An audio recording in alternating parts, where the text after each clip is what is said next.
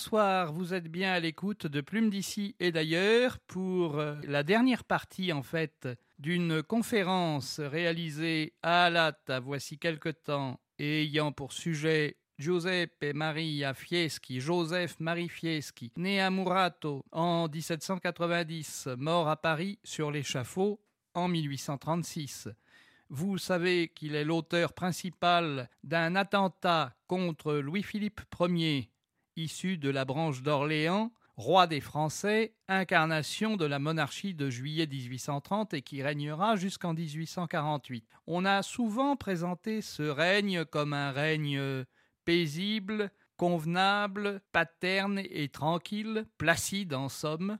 C'est en fait une période politique très agitée, le roi Louis-Philippe a échappé tout au long de son règne et principalement entre 1831 et 1846 à plus d'une dizaine, voire près d'une quinzaine d'attentats, au moins peut-être même davantage. Certains ont été particulièrement violents, d'autres ont tout à fait été négligeables, tous, curieusement, ont échoué.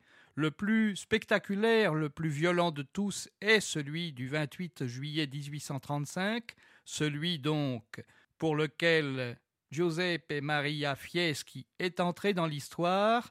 C'est une période aussi romantique, politiquement troublée, une période où l'on n'hésite pas à écrire sur certains meurtriers, où certains meurtriers aussi se prennent pour des poètes, comme Lassner par exemple, on écrit sur des crimes célèbres, huit volumes au moins de crimes célèbres par Alexandre Dumas dans la période, et puis on consacre à certains assassins de petits récits dès le début des années 1830, des récits parfois très courts, comme Un entracte de Balzac. On se passionne pour euh, les milieux interlopes de la capitale ou les milieux misérables de la capitale, et cela même bien avant Victor Hugo, Eugène Sue par exemple et ses mystères de Paris. Et puis, on a pour l'assassinat politique ou pour le romantisme une certaine forme d'angoisse, cela hante Musset, Chateaubriand, Lamartine et bien d'autres. Et puis on se passionne ensuite, plus tard, pour l'étude des régicides. Ce sera le cas de Maxime Ducamp, ami de Flaubert, ou de René de Pongeste, le grand-père et brillant journaliste, grand-père de Sacha Guitry. Je vous propose donc d'écouter la dernière partie de cette conférence consacrée au cas personnel, historique, judiciaire et de société complexe de Joseph-Marie Fieschi, adversaire de Louis-Philippe, et je vous souhaite une bonne écoute. Qui est-ce qui va devenir observateur des milieux républicains qu'il euh, sépare, lui, des milieux euh, bonapartistes et pour lesquels il n'a pas une passion dévorante J'ajoute que contrairement à ce qu'il a essayé de faire croire aussi, il n'est pas un passionné euh, résolu de la politique. En revanche, il a le souci de la gloire, il est un peu vaniteux et même plus qu'un peu, il a un certain sens de l'orgueil, et surtout, il aime l'argent. Dans ses premières années de 1830, il est aussi, grâce à quelques contacts, dont un personnage tout à fait intéressant, l'avocat, est lieutenant-colonel d'une légion de la garde nationale, qui est aussi député des Ardennes, il le sera de 1831, je crois, jusqu'en 1848 ce l'avocat va se prendre d'attachement pour Fies qui va le soutenir beaucoup, va le recommander à un certain nombre de personnages, dont un ingénieur qui s'appelle Cohn, que Fies qui d'ailleurs sauvera avec dévouement du choléra. Fies qui va devenir le gardien et l'organisateur d'un moulin, qui est le moulin de Coulbarbe sur la Bièvre, qui est l'un des moulins, un des cinq moulins achetés par la ville de Paris pour garantir d'abord des acheminements d'eau, pour ensuite garantir l'entretien de l'ensemble de la Bièvre. Ensuite, il sera responsable d'un certain nombre de chantiers importants et il, se montrera un travailleur doué. Malheureusement pour lui, il a aussi le goût du jeu. Comme il a des désarrois conjugaux, si j'ose dire, avec euh, la veuve Lassave, Laurence Petit, et il joue dans les arcades du Palais Royal, seulement il perd. Et donc il détourne une partie des fonds de ce chantier, et ça finit par être découvert. Et on découvre à peu près en même temps que son dossier, que son prestige militaire, qu'une bonne partie du dossier, en tout cas, est très arrangé, bâti sur des pièces forgées par sa main maladroite. Nous sommes là en 1834. Et là, il perd tout, progressivement, ou à peu près tout. Il se cache sous un faux nom ou sous une série de faux noms, et il retrouve quelques voisins républicains, dont le fameux Pierre Moret, dont je vais avoir à vous parler dans un instant. Il va découvrir ensuite le fameux Pierre Théodore Florentin Pépin, c'est-à-dire les deux hommes qui vont devenir les deux principaux complices, et probablement plus que complices, de l'attentat dit de Fieschi du 28 juillet 1835. Vous voyez, peu à peu, en somme, l'étau se resserre. L'étau se resserre d'autant plus que non seulement on a découvert que son dossier était entièrement, ou presque entièrement, ou largement truqué, mais on a surtout découvert que, comme d'habitude, il s'était remis à faire véritablement des faux. Et comme il a déjà été condamné pour vol et pour faux, et qu'il apprend courant 1834 en plein Paris que euh, cette fois-ci il a à nouveau un mandat d'amener qui est fait contre lui, il sait qu'il est cette fois-ci récidiviste, qu'il a déjà pris dix ans de prison, qu'il n'a plus de perspective financière, qu'il n'a plus non plus de perspective vis-à-vis de la préfecture de police qui aurait pu l'employer. C'est une époque très particulière, la préfecture de police de Paris à ce moment-là. Vous me direz que c'est toujours une époque particulière à la préfecture de police. Mais en l'occurrence, c'est un climat tout à fait particulier. La préfecture de police depuis l'Empire, euh, du temps de M. Henri, ce policier à haute mémoire, en partie paralytique, qui a utilisé Vidocq. C'est la période encore en 1831-38 où nous avons un successeur de Vidocq, lui-même ancien bagnard et qui a un nom absolument étonnant, qui est Coco Latour. Euh, c'est merveilleux, on, se croirait dans un roman euh, de Gensu, et de fait, nous y sommes. C'est un milieu où Fieschi commence à devenir un peu embarrassant pour les milieux de la préfecture de police, et en 1834, le successeur du préfet Baude le successeur du préfet Vivien, qui n'était pas resté longtemps, mais qui lui va rester davantage, et qui est le préfet Gisquet, qui a beaucoup réorganisé la police sous la monarchie dite de Juillet. Ce préfet Gisquet trouve décidément que Fieschi ou des gens comme ça, on peut très bien s'en passer dans une honnête police, même si elle n'est pas si honnête que ça. C'est lui qui chasse en partie Vidox et quelques autres, et, et donc qui se débarrasse du cas encombrant Fieschi, notamment parce qu'il a bien compris que c'était un faussaire que c'était un voleur et qu'il était en plus un peu trop hableur. Alors, nous sommes à présent dans le courant de 1834. qui est à Paris. Il est l'amant de la petite Nina Lassave, désormais de manière beaucoup plus prononcée que de sa mère.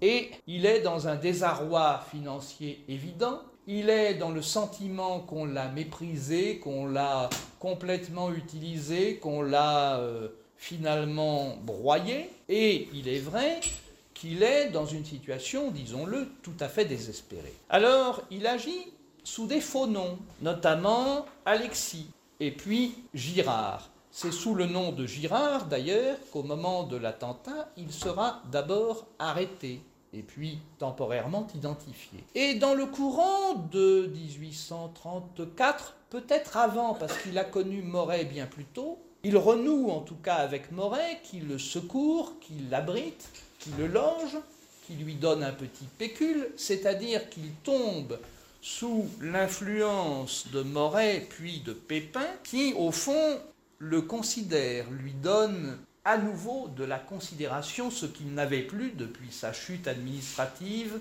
quasiment judiciaire, au moment où on avait découvert, courant 34, ses talents de faussaire et son dossier bidon.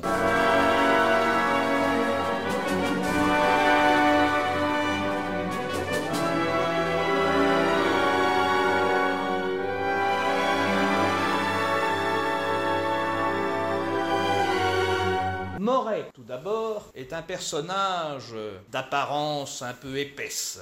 Il a un bonnet noir sur la tête. Il est épais de traits, il a des cheveux entre le noir, le grisonnant et le blanc, des mèches qui dépassent de son fameux bonnet, un bonnet un peu à la Sainte-Beuve, c'est-à-dire au fond une calotte, bien que ce soit un effréné bouffeur de curé, et qu'au fond euh, c'est un homme, ce Moret, Pierre Moret, qui est né en 1773 ou 1774 ou 1775, on ne sait pas exactement, vraisemblablement en Côte d'Or, à Chassaigne ou à Champagne en Côte d'Or, et euh, qui a eu 20 ans sous la terreur en plein Paris, qui a été un exalté admirateur de Saint-Just et de Robespierre, qui a joué un petit rôle sous la Révolution, mais vraiment très petit, qui a en revanche euh, été un soldat, plutôt dans le train d'ailleurs, dans l'armée napoléonienne, et qui est revenu euh, se replacer à Paris dans un commerce de celliers qui a peu à peu un peu périclité. Donc c'est déjà un homme d'un certain âge, mais il a autre chose. C'est un des combattants de 1830, c'est un déçu de 1830 et de Louis-Philippe, et c'est le membre aussi, à un rang modeste, de une société secrète. S'appelle la Société des droits de l'homme. Il a fait partie aussi, modestement sans doute, d'autres sociétés secrètes, mais la Société des droits de l'homme, dissoute fin 1833, a été compromise dans un certain nombre de tentatives ou d'attentats réalisés contre Louis-Philippe déjà plusieurs fois. Et elle le sera encore pour ceux des membres de l'association qui euh, essaieront de la faire revivre après la dissolution. Ça durera assez longtemps. On en retrouvera encore dans les événements de 1848, de 1851, de même de la Commune. pour les jeunes membres qui auront duré jusque-là. Moret est donc un commerçant qui, euh, lui, est situé plutôt dans le 5e arrondissement, où il loge temporairement Fiesque. Et puis, il discute tous les jours de l'idée de faire la peau, comme il dit, à Philippe, parce qu'il appelle Louis-Philippe dédaigneusement Philippe Moret. C'est un personnage qui a été incarné à l'écran par un acteur tout à fait brillant, mais qui était d'une carrure singulière, qui était Jacques Monod et qu'il l'a joué d'ailleurs dans une dramatique télévisée dans les années 69-70 avec François Mestre en Fieschi, d'ailleurs assez saisissant, mais qui retrace essentiellement le procès devant la Chambre des Pairs. Alors ce Moret, d'un certain âge, est un vétéran révolutionnaire, c'est un vétéran républicain, il est aussi, il a été un temps membre de la garde nationale, et c'est un combattant déçu de 1830. Et c'est un homme aigri qui ressasse tout. Il a des idées sommaires, au fond, des idées de prétendue égalité, mais en fait d'anarchisme violent, de s'emparer des fortunes, de prétendument les diviser ensuite, mais enfin il a une vision tout à fait sommaire de cette organisation-là, ça n'est pas une tête si pensante que ça. Mais c'est une tête pensante de l'agitation violente, bien que se faisant passer pour un commerçant paisible. Alors en revanche, il n'a pas beaucoup de moyens financiers, le bourrelier Célier Moret. Mais il connaît quelqu'un qui en a, et qui est comme lui un membre un peu plus actif de la Société des droits de l'homme. Ce deuxième personnage, de son prénom Pierre aussi, Pierre Théodore Florentin Pépin. Alors lui ne mesure pas 1m58 ni 1m64, 1m58 comme Moret, 1m64 comme Fiesque. Il porte un peu plus beau, n'est-ce pas? Il est soucieux de sa personne. Il a des favoris à rouflaquette. Il mesure 1m76. Il est père de famille. Il est commerçant, ancien membre et ancien officier ou sous-officier de la garde nationale. Il est lui aussi de, membre de la société secrète dite des droits de l'homme, mais il est mieux situé dans l'organigramme, si j'ose dire.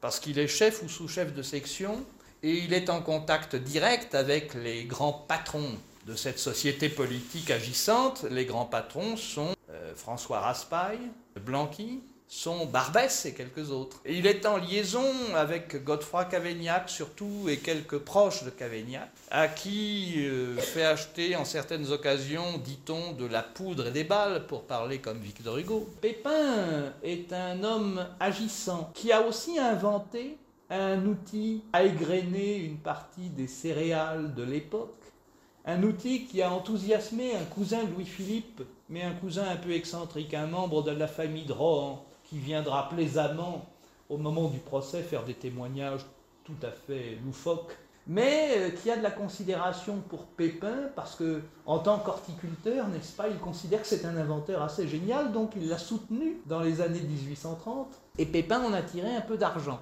Il est père de famille et il est compromis politiquement très largement. Nous voilà donc auprès des principaux membres du complot peu à peu. Alors ça va se mettre en place parce que Fieschi, qui a le sens de l'organisation et des armes, leur dit Ah, moi, j'ai inventé le principe d'une machine tout à fait particulière, avec euh, qui pourrait défendre une place assiégée, qui n'aurait pas beaucoup de soldats, mais qui aurait encore des munitions et des moyens. Alors il suffirait de placer un certain nombre de fusils au milieu, on mettrait une pièce de canon d'un certain calibre, on réajouterait des fusils, et ça donnerait une euh, arme assez redoutable de grand format, mais qui permettrait de défendre ou d'assiéger même une autre place, etc., ou de déloger des troupes. C'est le principe de ce qui deviendra plus tard les fameuses orgues de Staline, mais c'est un principe qu'on retrouvait aussi dans certaines inventions esquissées par Léonard de Vinci, mais qui ça ne l'avait pas vu.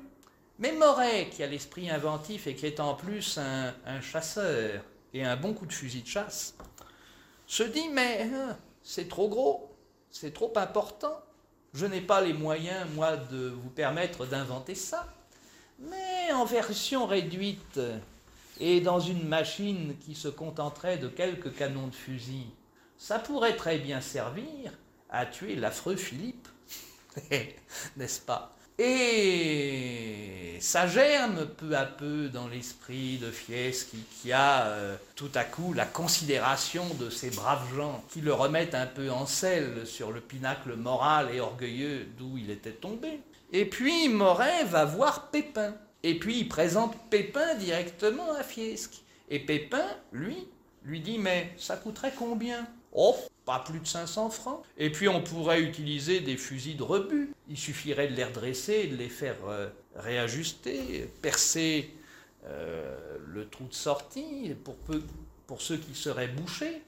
On chargerait ça sur un ensemble, un châssis en bois, sous une forme inclinée. On placerait ça dans un appartement et ça servirait éventuellement à un attentat contre le roi.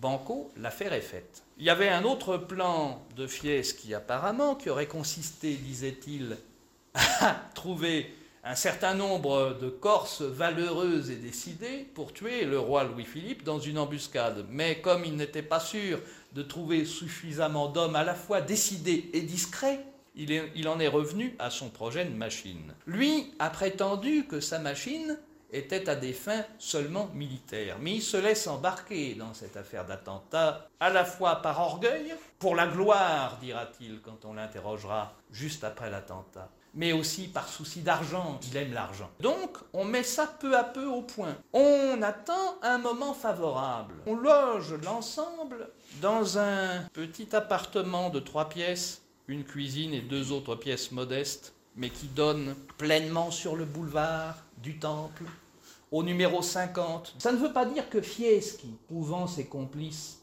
nettement moins intéressants et moins intelligents que lui, esprit supérieur, et il a hésité quand même. Il a hésité, il a eu quelques scrupules. Et il s'est dit, jusqu'au dernier moment, je ne le ferai pas. Et puis il est allé boire dans un café au pied de son immeuble un verre d'eau de vie. Et le 28 juillet, il s'est décidé, il est remonté dans l'appartement et il s'est passé l'attentat. l'art du crime pour voir la pantomime. Ce soir, on se bouscule au théâtre des funambules. Les amours de Pierrot, ça fait pleurer Margot et rire dans la tourmente le Paris de 1830. Masque sans bergamasque pour des danses fantasques et la foule coasse au milieu du carnaval de grimaces. Mais tous ces gens qui rient de Pierrot ignorent que lui pleure pour de vrai puisque la femme qu'il aimait est partie ce soir sans un mot au silence que Pierrot sourit.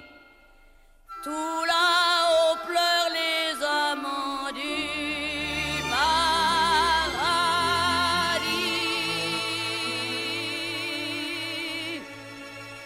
L'attentat a été prémédité, il a été préparé, il y a eu des répétitions, notamment avec un jeune euh, conspirateur qui s'en tirera un peu mieux qu'eux, qui est Victor Boireau, qui lui a servi au fond pour euh, Moret, pour Pépin et pour Fieschi, à régler l'ajustage depuis la fenêtre et la jalousie. Pour bien régler l'ensemble, il est passé à cheval sur le boulevard du Temple. Dans la ligne de mire, il s'est placé, il prétendait, il a prétendu ensuite qu'il ne savait pas que c'était pour cela. En réalité, Pépin s'est dégonflé du reste parce que c'est lui qui devait passer. Et ils ont ajusté la chose précisément. C'est ce qui vaudra à Boireau 20 ans de prison seulement au lieu de la guillotine. Un autre pauvre petit bougre qui s'appelle Tel Bécher, qui était un ouvrier aussi, se trouvera dans le procès, mais lui finira acquitté. Le 28 juillet, après plusieurs reports, le roi a fait annoncer que les fêtes commémoratives des journées de juillet 1830 démarreront véritablement le 28 avec un peu de retard et passeront par un itinéraire donné par les journaux et passeront notamment le long du boulevard du Temple pour passer en revue la légion, les légions de la garde nationale, dont la légion du fameux monsieur l'avocat, euh, ami de Fieschi, qui n'y est pour rien, mais qui va se trouver au milieu du drame aussi.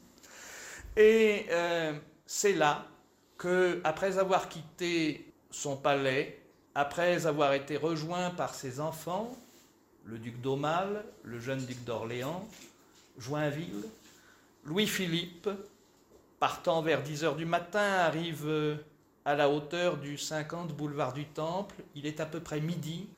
Ce 28 juillet 1835, il est entouré d'un grand appareil militaire, il est entouré de ses principaux ministres, de ses enfants, et le complot dont le projet est de décimer Louis-Philippe et de tuer ses enfants, c'est-à-dire d'abattre la dynastie, finit par euh, ce qu'on a décrit comme une triple explosion rapprochée, qui est en fait un feu de salve tiré de cette machine dite infernale, en fait 25 fusils alignés et ajustés sur ce châssis, qui tirent mais avec un petit décalage d'une demi-seconde, ou à peu près une seconde et quelques, qui sauve ça, le roi, et qui tire d'un seul coup.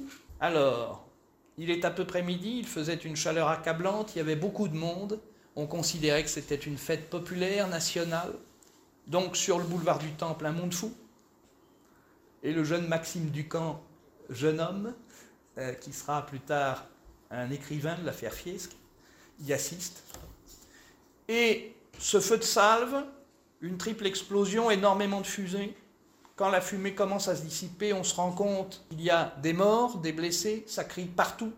Un mouvement de foule et d'affolement général, ça dure un long moment. Officiellement, sur le moment, 13 à 14 morts, dont le maréchal et ancien ministre duc de Trévise, c'est-à-dire Mortier, qui a, commencé sa carrière sous la Révolution et l'Empire, qui la termine sous Louis-Philippe. Il a été quelque peu girouette, mais ça ne valait pas ça. Euh, qui lui est transporté encore vivant dans un des cafés attenant, le Jardin Turc, assez célèbre à l'époque, et qui meurt euh, en s'approchant d'une table dans un dernier cri. Mort aussi le général Lachasse de Vérigny, mort le colonel de Rieusec, colonel de la garde nationale, mort une foule d'officiers, mort et blessé une foule de soldats, et puis, bien sûr, mort et blessé beaucoup de gens des milieux populaires, des femmes, des enfants, des vieillards, des couples, 14 à 13 tués dans l'immédiat, en fait probablement entre 19 et 21, et plus d'une quarantaine de blessés, dont dans les jours suivants mourront encore 7 personnes. Ce qui fait que le bilan aussi entre 18 et 21 morts et à peu près une cinquantaine de blessés graves, une vingtaine de blessés légers, sans compter les blessés qui sont rentrés chez eux sans se manifester auprès des autorités, plus ou moins gravement blessés, ni les blessés ou les éventuels morts du grand mouvement de foule qui a suivi.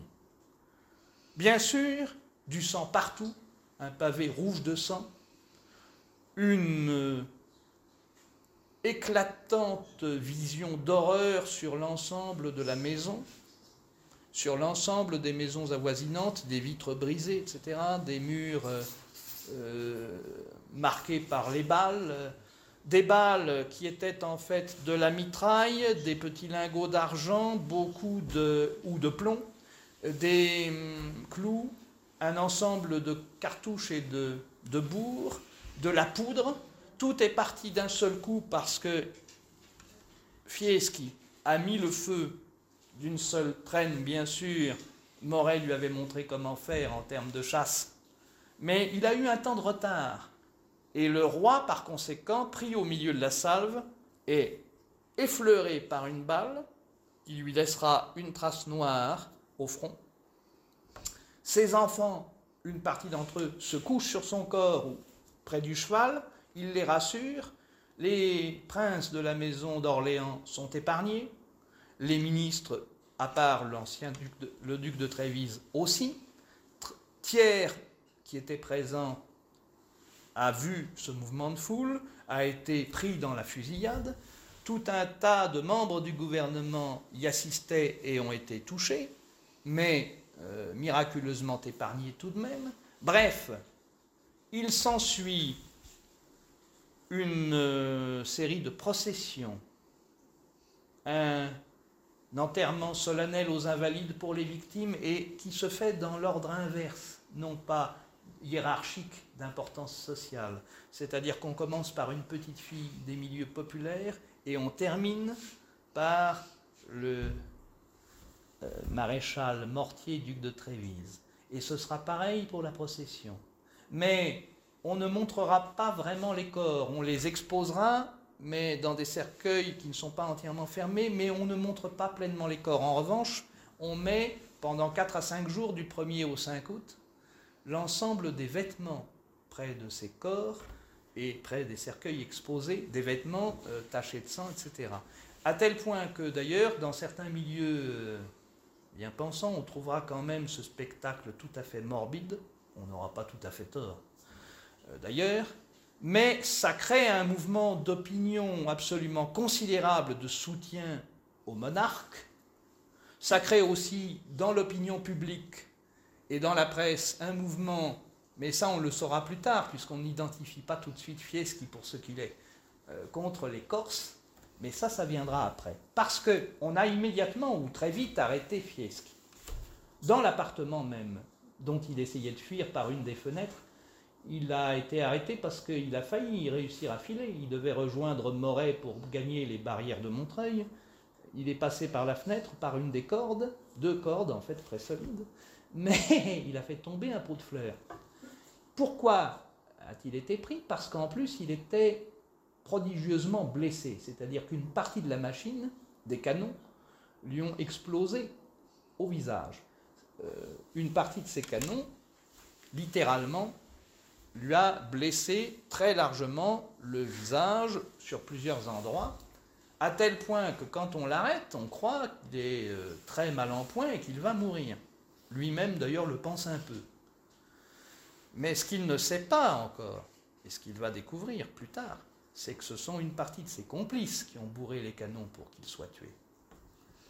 C'est ce qui va en partie changer euh, son attitude dans une partie de l'enquête. Car il va taire l'identité de ses complices pendant à peu près 42 jours.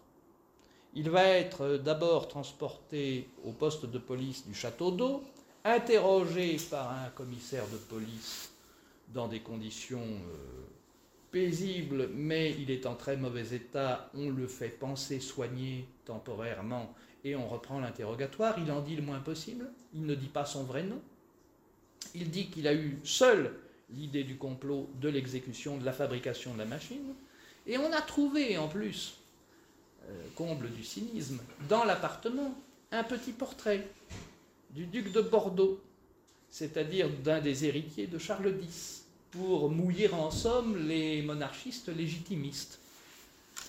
Et Fieschi va mettre du temps à être identifié. En revanche, on va trouver vite euh, sa jeune maîtresse, qui, elle, va parler de Moret et de Pépin.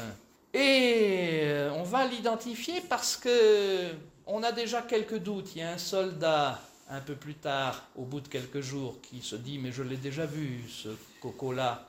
C'est un Corse, je crois qu'il s'appelle Fieschi, mais ils n'étaient pas sûrs. Et se manifeste alors le fameux monsieur l'avocat, le bienfaiteur de Fieschi, qui a failli être tué lui aussi lors de l'attentat, et qui le reconnaît non pas sous le nom de Girard, ouvrier de Lodève, mais bel et bien de Joseph-Marie Fieschi. Et nous en sommes là au moment où, reconnu par l'avocat, interrogé par le baron Pasquier, futur chancelier et président de la Chambre des Pairs, déjà, vétéran, l'inusable Pasquier comme l'inusable Mollet, ceux qui font carrière sous tous les régimes, il mourra à 95 ans. Pasquier, en 1862, il était né en 1767, il avait connu la terreur comme prisonnier, il avait échappé belle, et il était devenu un des piliers de Napoléon, puis un des piliers de Louis-Philippe. Il ne cessera sa carrière qu'en 1848. Il prend en main l'enquête, il prend en main l'instruction, au nom de la Chambre des Pairs, il est mandaté pour cela. Il fait un rapport tout à fait remarquable parce qu'il est d'une précision et d'une efficacité d'enquête tout à fait épatante. Parce qu'à partir du moment où l'avocat reconnaît Fieschi, on commence à se renseigner, on reçoit d'un certain nombre de procureurs des détails sur la vie de la famille Amourat, on reconstitue peu à peu tout le parcours. La préfecture commence à se souvenir de lui aussi. On l'identifie, et là, il ne peut plus nier qui il est. Et puis peu à peu, on lui fait comprendre que ses complices, qui ne sont pas de braves gens, ont voulu le tuer pour éviter qu'il parle en faisant exploser trois ou quatre des 25 euh, canons. En fait, il y en a 24 qui marchaient, un qui ne marchait plus du tout, et quatre qui lui ont sauté au visage. Miraculeusement, il s'en est tiré. Mais il en est resté encore plus laid qu'il n'était. Et ça donnera des gravures, des représentations et même euh, des tableaux, une fois l'exécution faite, tout à fait étonnant. Des représentations tout à fait étonnantes et inquiétantes. On analysera même sa tête, enfin on fera pencher là-dessus tout un tas de savants, et on la fera peindre ensuite.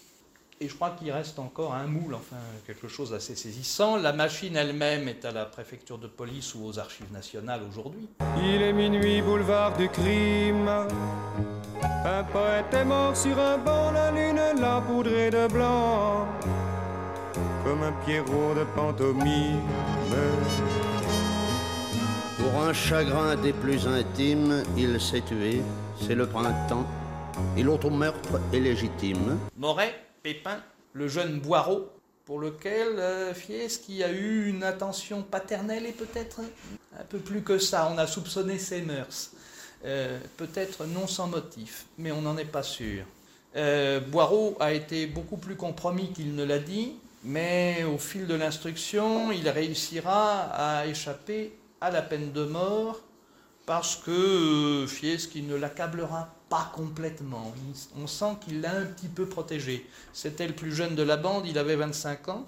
C'était un enragé républicain lui aussi, un membre de la Société des droits de l'homme encore un. Donc, quand on me dit, comprenez-vous, que Fieschi n'a pas un rôle politique majeur, lui, d'idées politiques fortes, c'est vrai. Il aime l'argent, il est orgueilleux, peu lui importe que le parti soit monarchique, républicain, pourvu qu'il y ait l'action et quelque chose à en faire et quelque chose à devenir, ça l'intéresse. Bon, il a une, attention un peu sentimentale peut-être pour Napoléon, mais pas plus que ça. Euh, les autres sont beaucoup plus ciblés du point de vue politique, beaucoup plus engagés. Alors, l'instruction va durer. Il va peu à peu comprendre que ses complices, euh, qu'il a couvert, longtemps, voulait sa peau. Pépin a lui-même été un peu agent de renseignement et indicateur de la police, puisqu'il vendra au dernier moment une conspiration dite des poudres que l'on démasquera courant 1836. Ça ne lui épargnera pas la guillotine pour autant. Mais il va se passer quelque chose de très curieux. À partir du moment où on c'est ce qui dans les milieux républicains, on le considère comme une sorte de mouchard qui aurait vendu ses camarades, ce qui n'est pas vrai, puisque c'est plutôt l'inverse qui s'est passé. Et euh, par conséquent, on fera de Moret l'honorable vieillard, le grand malade qui ne peut pas être un conspirateur aussi déshonorant.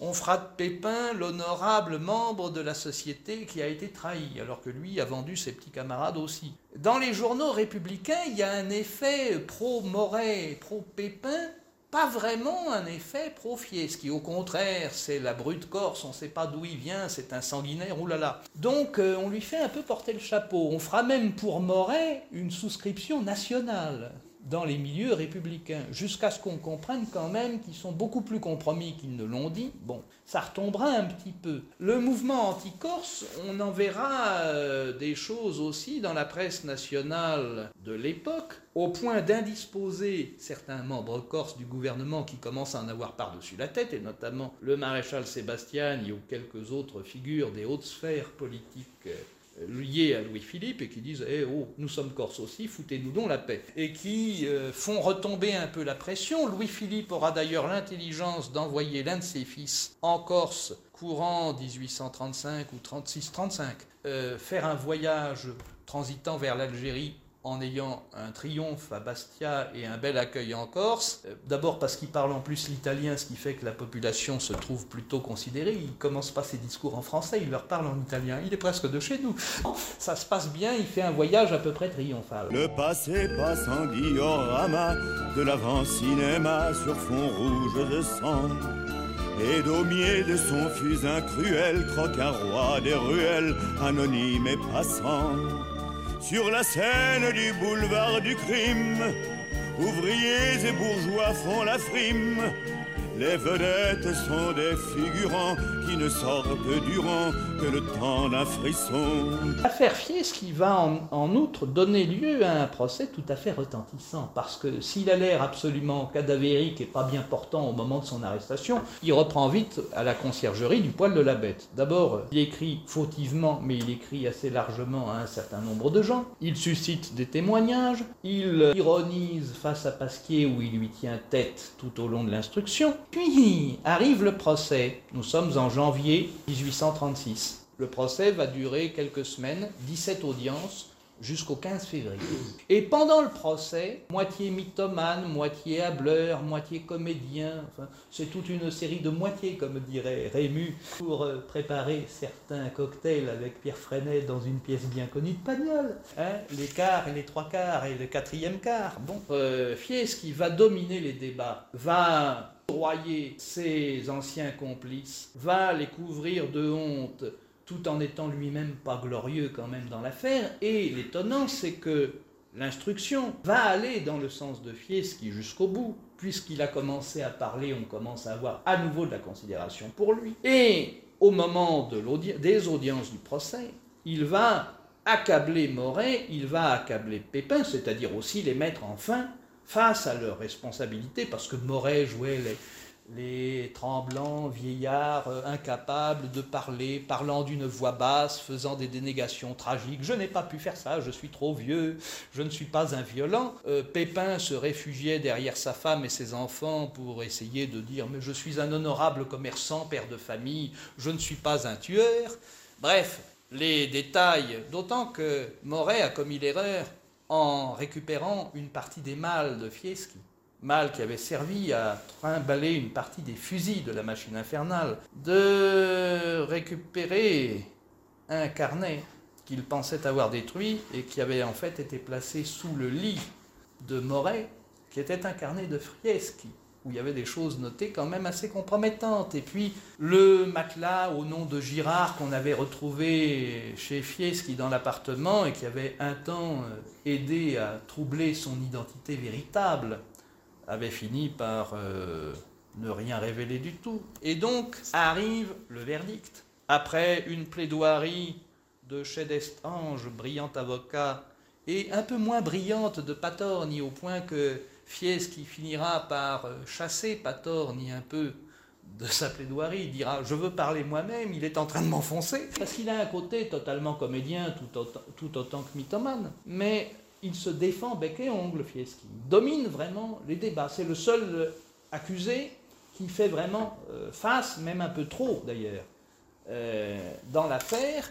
Et trois sont finalement condamnés. Alors, Fieschi, Moret, Pépin, ces trois-là, à la peine de mort. Ils sont condamnés le 15 février, ils seront exécutés le 19 à 8 heures du matin à la barrière Saint-Jacques, ça ira très vite. Fieschi mourra d'ailleurs avec un certain courage et en ayant dit et à son procès et au moment de l'exécution, j'ai beaucoup plus de regrets de mes victimes que de ma vie. Euh, Moret mourra euh, à peu près résigné aussi, Pépin à peu près de la même manière, échapperont à la peine de mort Boireau, qui finira avec 20 ans de prison, qu'on retrouvera ensuite un peu plus tard, sans doute, dans des convulsions révolutionnaires ultérieures, et le pauvre Béchertel, qui s'était trouvé là euh, avec en plus un passeport qu'on lui avait emprunté, sur lequel Fieschi avait utilisé une des identités, lui euh, sera acquitté. On le retrouvera en 1848 à nouveau mêlé à des combats, mais il n'a pas pu y prendre part. Il était paralysé de la main gauche. Il échappera donc à nouveau à une répression.